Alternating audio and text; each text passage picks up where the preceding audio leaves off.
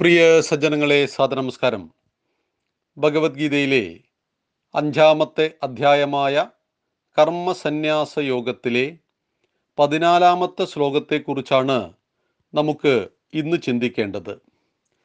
ന കർത്തൃത്വം ന കർമാണി ലോകസ്യ സൃജതി പ്രഭു ന കർമ്മഫല സംയോഗം സ്വഭാവസ്തു പ്രവർത്തതേ. ന കർത്തൃത്വം ന കർമാണി ലോകസ്യ സൃജതി പ്രഭു ന കർമ്മഫല സംയോഗം സ്വഭാവസ്തു പ്രവർത്തതേ. വാക്കുകളുടെ അർത്ഥം പ്രഭുഹു ആത്മാവ്. ലോകസ്യ ലോകത്തിന്. കർത്തൃത്വം ന കർത്തൃത്വത്തെ ഉണ്ടാക്കുന്നില്ല. കർമാണീന കർമ്മങ്ങളെ ഉണ്ടാക്കുന്നില്ല. കർമ്മഫല സംയോഗം കർമ്മഫല സംയോഗത്തെ നസൃജതി സൃജതി ഉണ്ടാക്കുന്നില്ല. സ്വഭാവ സ്വഭാവം പ്രവർത്തതേ പ്രവർത്തിക്കുന്നു. അർജുന ലോകത്തിന് കർത്തൃത്വമോ കർമ്മഫലമോ കർമ്മഫലവുമായുള്ള സംയോഗമോ ആത്മാവുണ്ടാക്കുന്നില്ല. സ്വഭാവമാണ് പ്രവർത്തിക്കുന്നത്. എന്താണ് ഈ ശ്ലോകത്തിലൂടെ ഭഗവാൻ പറയുന്നത്? ചെയ്യൂ എന്നിങ്ങനെ കർത്തൃത്വത്തെയോ ഇച്ഛിക്കപ്പെടുന്ന കർമ്മങ്ങളെയോ ലോകത്തിന് ആത്മാവുണ്ടാക്കുന്നില്ല. ആത്മാവ് എന്താണ്? ജീവാത്മാവും പരമാത്മാവുമാണ്. പരമാത്മാവ് എന്ന് പറയുന്നത് പ്രപഞ്ച ശരീരമാണ്. ഈ പ്രപഞ്ചത്തിന്റെ ശരീരമെന്ന് വിശേഷിപ്പിക്കപ്പെടുന്ന പരമാത്മാവിന്റെ ഒരു ചെറിയ അംശമാണ് നമ്മളെല്ലാം സർവഭൂതങ്ങൾ ജീവാത്മാവ്. അപ്പം പരമാത്മാവിന്റെ ഗുണം അതെപ്പോഴും ഈശ്വര ഈശ്വരീയമായിരിക്കും.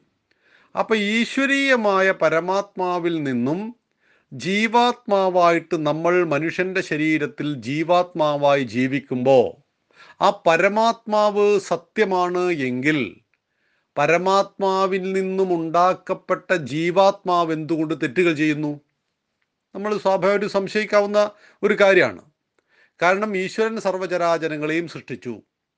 അപ്പം നന്മയെ ആണ് ഈശ്വരൻ ഉദ്ദേശിക്കുന്നതെങ്കിൽ ഈശ്വരൻ സത്യവും ധർമ്മവുമാണ് എങ്കിൽ എന്തുകൊണ്ട് ഭൂമി അധർമ്മം കൊണ്ട് നിറയുന്നു? എല്ലാ കാലത്തും അധർമ്മം ഉണ്ടായിട്ടുണ്ട്. അപ്പൊ ഈശ്വരൻ സൃഷ്ടിച്ച ഒരാൾ രാമനും മറ്റൊരാൾ രാവണനുമായി തീരുന്നത് എന്തുകൊണ്ട്? രാമന്റെ ഭാര്യയെ എന്തിനാണ് രാവണൻ തട്ടിക്കൊണ്ടുപോയത്?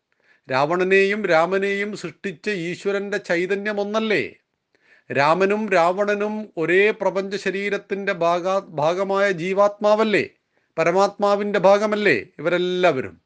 എന്തുകൊണ്ട് ഇങ്ങനെ സംഭവിക്കുന്നു? ഇവിടെയാണ് കൃത്യമായ മറുപടി ഭഗവാൻ പറയുന്നത്.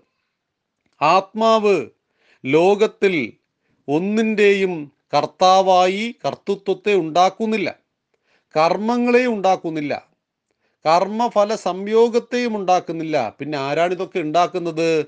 അവനവന്റെ സ്വഭാവം സ്വന്തം ഭാവം. ഇതാണ് സ്വഭാവം. അപ്പോൾ ജീവനുള്ള ശരീരത്തിലേക്ക് ആത്മാവുള്ള ശരീരത്തിലേക്ക് ഓരോ മനുഷ്യനും സ്വതസിദ്ധമായ ഒരു ഭാവമുണ്ട്. ഈ ഭാവം നമ്മുടെ കർമ്മങ്ങൾക്കനുസരിച്ച് രൂപപ്പെടുന്നതാണ്. ഇതാണ് പുനർജന്മ സിദ്ധാന്തത്തിൽ ഏറ്റവും പ്രധാനപ്പെട്ട ഒരു കാര്യം. ഈ ജന്മം മനുഷ്യനായി നമ്മൾ ജനിച്ചു. മനുഷ്യൻ ചെയ്യേണ്ട കർമ്മമൊന്നും നമ്മൾ ചെയ്തില്ല.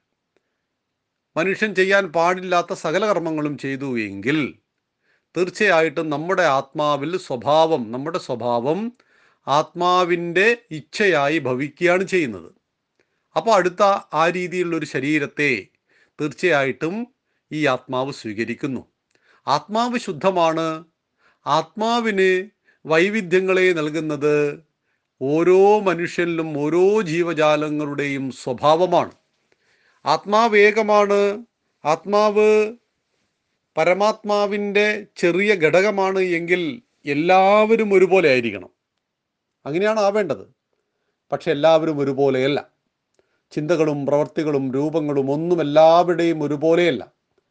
ഇപ്പോൾ ഒരു മനുഷ്യനെ സംബന്ധിച്ച് നോക്കുമ്പോൾ മറ്റൊരു ജീവജാലം മനുഷ്യനെ വീക്ഷിക്കുന്നു. എങ്കിൽ എല്ലാവരും ഒരുപോലെ എന്ന് ഒരു കാക്ക നമ്മളെ കൊണ്ട് പറയും. നമ്മൾ കാക്കയെ വീക്ഷിക്കുന്നു. എല്ലാ കാക്കകളും ഒരുപോലെ എന്ന് നമ്മളും പറയും. എന്തുകൊണ്ടാണ്? നമ്മുടെ ദൃഷ്ടിയിൽ ആ കാക്ക കാണുന്നതെല്ലാം ഒരുപോലെ തന്നെയാണ്. പക്ഷേ അതിന് ഒത്തിരി വ്യത്യാസങ്ങൾ ആ കാക്കയുടെ ലോകത്തുണ്ടാവാം. കാക്ക നമ്മളെ നോക്കിക്കാണുമ്പോൾ നമ്മളെല്ലാം യഥാസ്ഥാനത്താണ്. കണ്ണ് മൂക്ക് ചെവി നാക്ക് ഒക്കെ യഥാസ്ഥാനത്താണ്. പക്ഷെ നമ്മളെല്ലാം വ്യത്യസ്തരാണെന്ന് നമുക്കറിയാം. പക്ഷെ അവരുടെ ലോകത്ത് അവർ ചിന്തിക്കുമ്പോൾ നമ്മളെല്ലാം ഒരുപോലെയാണ്. ഇതുപോലെ പരമാത്മാവ് ഏകമാണ് അത് രണ്ടില്ലാത്ത ഒന്നാണ്. ഈ പരമാത്മാവിൽ ജീവാത്മാവ് ഉണ്ടാക്കപ്പെടുകയും ഈ ജീവാത്മാവ് പരമാത്മാവിൽ ലയിക്കപ്പെടുകയും ചെയ്യുന്നുവെങ്കിൽ പരമാത്മാവ് ശുദ്ധസ്വരൂപമാണ് എങ്കിൽ ആ ശുദ്ധസ്വരൂപത്തിൽ നിന്നും നിർമ്മിക്കപ്പെടുന്ന മനുഷ്യൻ എന്തുകൊണ്ട് ദുഷ്ടകർമ്മങ്ങളെ ചെയ്യുന്നു? എന്ന ചോദ്യത്തിനാണ് ഭഗവാൻ കൃത്യമായിട്ട് പറയുന്നത്. ആത്മാവിന് ആരോടും പക്ഷഭേദമില്ല. ആത്മാവിന് തീർച്ചയായിട്ടും കർമ്മങ്ങളുമില്ല. ദഹിക്ക് കർമ്മങ്ങളൊന്നുമില്ല. പക്ഷേ ഇതെല്ലാം ഏത് ശരീരത്തിൽ വന്നു പെട്ടുവോ ആ സ്വഭാവം അത് ചെയ്യുന്നു. ആത്മാവ് സിംഹത്തിന്റെ ശരീരത്തെ പ്രാപിക്കുമ്പോൾ അത് മാനിനെ കൊന്നു തിന്നു. ഈ ആത്മാവ് മാനിന്റെ ശരീരത്തെ പ്രാപിക്കുമ്പോൾ അത് വള്ളികളെ പുല്ലുകളെ തിന്നുന്നു. ഈ ആത്മാവ് പാമ്പിന്റെ ശരീരത്തെ പ്രാപിക്കുമ്പോൾ അത് തവളയെ പിടിച്ചു തിന്നുന്നു. മനസ്സിലാക്കുക? അപ്പോൾ ചേതനവും അചേതനവുമായ എല്ലാ വസ്തുക്കളിലും കുടികൊള്ളുന്ന ആത്മാവ് ആ വസ്തുവിന്റെ സ്വഭാവത്തിനനുസരിച്ചാണ് പ്രവർത്തിക്കുന്നത് എന്ന് മനസ്സിലാക്കണം. അപ്പോൾ സ്വഭാവമാണ് നമുക്ക് തീർച്ചയായിട്ടും കർമ്മങ്ങളെ ഉണ്ടാക്കുന്നതും കർമ്മങ്ങളെ ചെയ്യുന്നതും. ഇവിടെയാണ് ഭഗവാൻ പറയുന്നത് ആത്മാവിന് കർത്തൃത്വമോ കർമ്മഫലങ്ങളോ കർമ്മഫലങ്ങളുമായിട്ടുള്ള സംയോഗമോ ഉണ്ടാകുന്നില്ല. സ്വഭാവമാണ് പ്രവർത്തിക്കുന്നത് എന്ന് പതിനാലാമത്തെ ശ്ലോകത്തിൽ വ്യക്തമാക്കുന്നു. പതിനഞ്ചാമത്തെ ശ്ലോകത്തെക്കുറിച്ച് നമുക്ക് നാളെ ചിന്തിക്കാം. നന്ദി നമസ്കാരം. വന്ദേ മാതരം.